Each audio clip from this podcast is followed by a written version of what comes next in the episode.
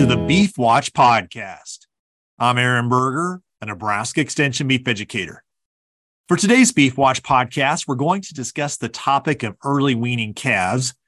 And to have a conversation about this, I'm joined today by Dr. Karla Wilke, who's a cow calf and stocker cattle management specialist based at the Panhandle Research and Extension Center.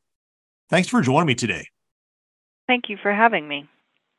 Well, Dr. Wilke, as we record this podcast, the panhandle's had some pretty good moisture. In fact, we're seeing green grass and a lot of grass, better grass than we've seen in a number of years.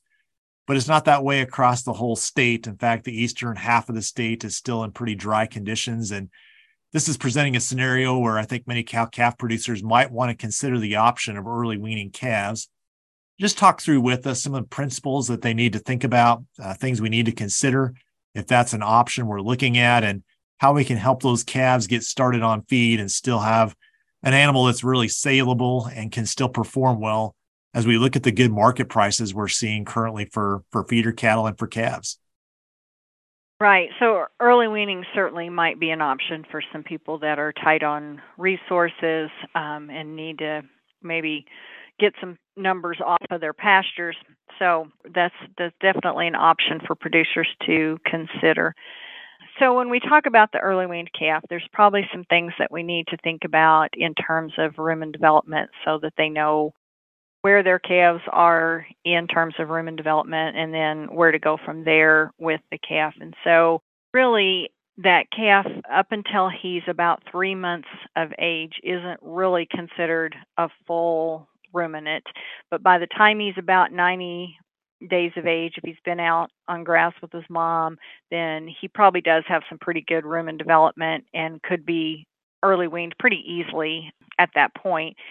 The thing we need to keep in mind is that his rumen is still very small, though, and so it needs to have some pretty highly digestive feed that can move through it, have a pretty good passage rate, so that he can have a higher rate of intake to keep the nutrient level up that he needs. Because now, if we're going to early wean, uh, we are going to need to replace some of the nutrients that the milk was supplying to the calf in the form of other feeds, and those need to be highly uh, digestible and pretty nutritious so that we can maintain a pretty good nutrition level for that calf. So we need to think about some of those things. So in Nebraska, we're fortunate in that we do have access to distillers grains, both dried and wet, and that really does fit an early weaned calf very well because of the energy and protein profile that's there. Uh, just share with us a little bit about how that would fit in a early weaned calf diet and how people might use that to their advantage. So that's a good point. Um, Nebraska is blessed with a lot of distillers grains, and when the calf suckles, he the suckling reflex closes the esophageal groove, and that milk, even though it's highly digestible, goes past the rumen and into the abomasum and is digested there. So the bacteria and and the protozoa, the, all the microbes in the rumen really don't get access to the milk. And so the neat thing about distillers grains is that the protein in it, for one, it's it is a high level of protein. It's about 30% crude protein, but about 65% of that is rumen undegradable protein. So even though it goes into the rumen, uh, it actually doesn't get digested until it also gets to the abomasum, and then it can be absorbed in the small intestine for muscle and tissue growth as opposed to being a source of nitrogen for the bacteria in the rumen. And so that is a good source of feed that if we can get access to it and maybe mix that with some oat hay or some millet hay or you know something that's a good quality feed some kind of grass hay as opposed to really rough stuff like um, crop residues things like that those are not really the best feed sources for a early weaned calf. But if we can come up with some of those hays, even if they're not the the highest quality that that hay normally can be, we can still utilize that fairly well in a early wean diet. So let's just talk through a little bit some logistics around early weaning calves if folks haven't done this before. And I'm just thinking about pens, bunks, water, uh, even the diet they're going to transition to if they've been out on pasture and now we're going to early wean just help us think through some of the logistics of making this work. Yeah, there are some ways to make this work um, pretty smooth for people, and there's and then there's times that it can be a real nightmare if you don't think through some of those things. And so, if we have to put them up in a dry lot, if the pen is more designed for you know 600, 700 pound calves, got 300 pound calves in there, then they may be crawling through the bunks, or the there may be some holes in the fence that you didn't realize that there were there. So we need to make sure that the pen is tight for that small of a calf. But then, um, as you just mentioned, we also need to make sure they can reach the bunk and that they can reach the water source. Um, calves that can't reach water are not going to have very good dry matter intake. And if the calf doesn't eat well, he doesn't grow well, and pretty soon he gets sick. So, water, fresh water, and feed are both very important to that early weaned calf. And so, the nice thing about an early weaned calf is they're very efficient in their gain and they can do really well, eh, but they've got to be able to reach the feed and they've got to be able to reach the water. And then as you were just mentioning, if they've been out on grass with their mom, they they may we may be trying to offer them some feeds that they're unfamiliar with and that may be harder for them to get started on feed. And of course, the sooner we can get them started on feed, the better that they're going to do.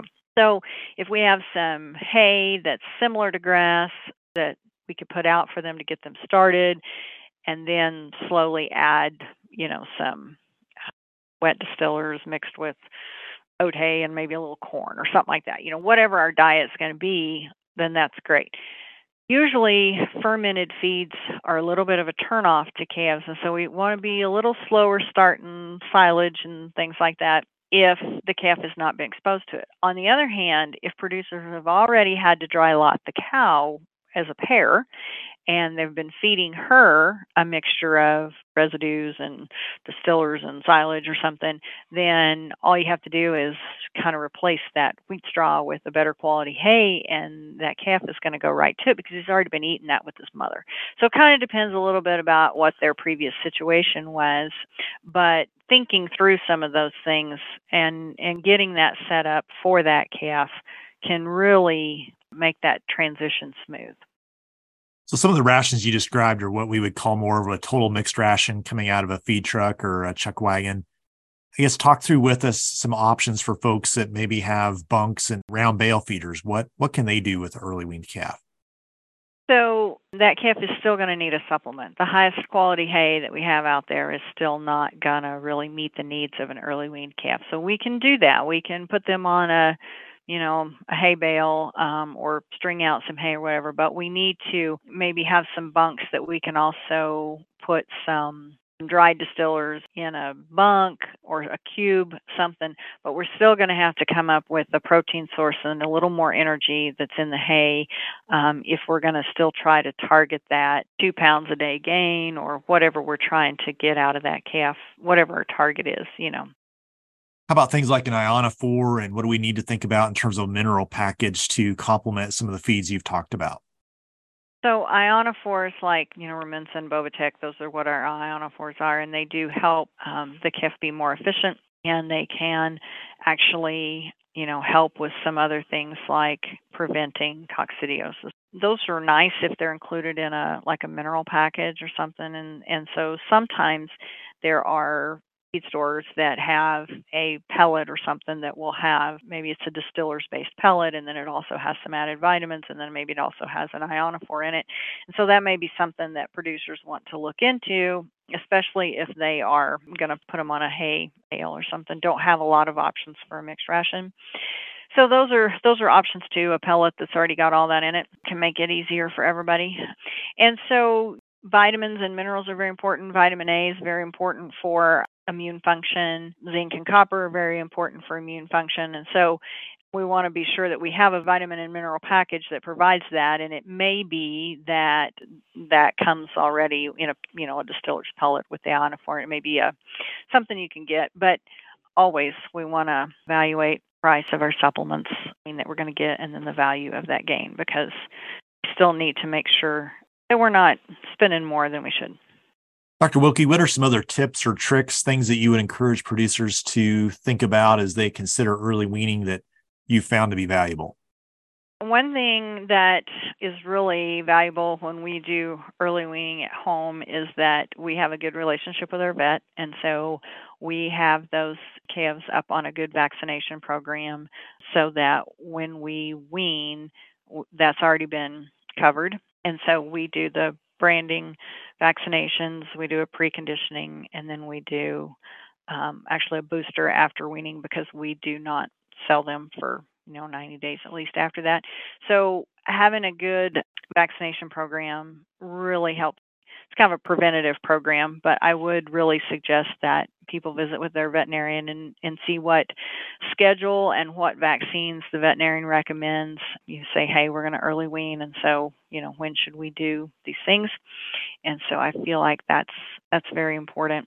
And then just letting that calf have that high quality feed and and letting them eat that and making sure that they can reach everything is is very critical because a lot of the the vitamins and the nutrients actually comes in the feed and that's where it's the most accessible. And um, good feed less stress all that helps keep that calf very healthy. And so i just think that's really important to think through everything first and get it set up for success so you just mentioned the calf being comfortable. It also brought to mind for me, we are here at the end of June, 1st of July. And so heat and dry conditions, dusty conditions, those are a couple things that sure could be adversarial, I guess, to cattle comfort, calf health. Talk through with us a couple things to maybe think through about that in terms of shade and keeping a pen from being dusty. You know, how can we do that effectively and make sure that again that calf is comfortable?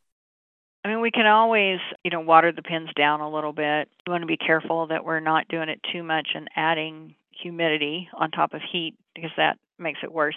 But we can settle dust a little bit, um, and especially early on when they may be walking the fences a little bit and creating some dust. And so, you know, we might want to do something like that. And then um, if we are in a position where we can have some shade for those calves, especially in a dry lot situation. That always helps reduce stress because um, the pen surface is going to be hotter than it is going to be out on the grass in the pasture. So keeping that in mind that that's going to be a little more of a stressor for those calves. Um, is important too. And so if there is any way to have shade, that's great. The other thing is bank those tanks, set that float where it's at the top of the it's the edge of the tank because that any small calf that cannot reach that water is going to dehydrate very quickly. And so that's just going to add more headaches. Um, and that just can be a cooling thing for them too if they can water. So making sure that's set up for a calf that size is huge. Dr. Wilke, anything else on this topic you'd like to highlight today? Um, just that that young calf has a very small digestive system and they need very high quality feed and they need to have the opportunity to eat several times a day to get the nutrition they need because they have a small digestive system kind of like our kids you know they they don't eat much at supper but then they eat a snack and um it's because they don't have the capacity that a that a bigger person does and so same with calves. So the other thing is making sure that there's plenty of bunk space and that all the calves get an opportunity to get up there and eat but that also you know, watch that bunk if you're feeding in a bunk that we make sure there's some feed available throughout the day without it getting there being too much left over where it starts to spoil and is gross. But just remember that some of those smaller calves could be getting pushed out when we first feed and they need an opportunity to come in there and, and eat. And, you know, obviously if they're on a hay bale in the pasture there, maybe that takes care of some of that, but making sure the supplement is available for everybody well, for more information on the topic we discussed in today's Beef Watch podcast, I would encourage you to visit the beef.unl.edu website. At the website, there are a number of resources on early weaning calves.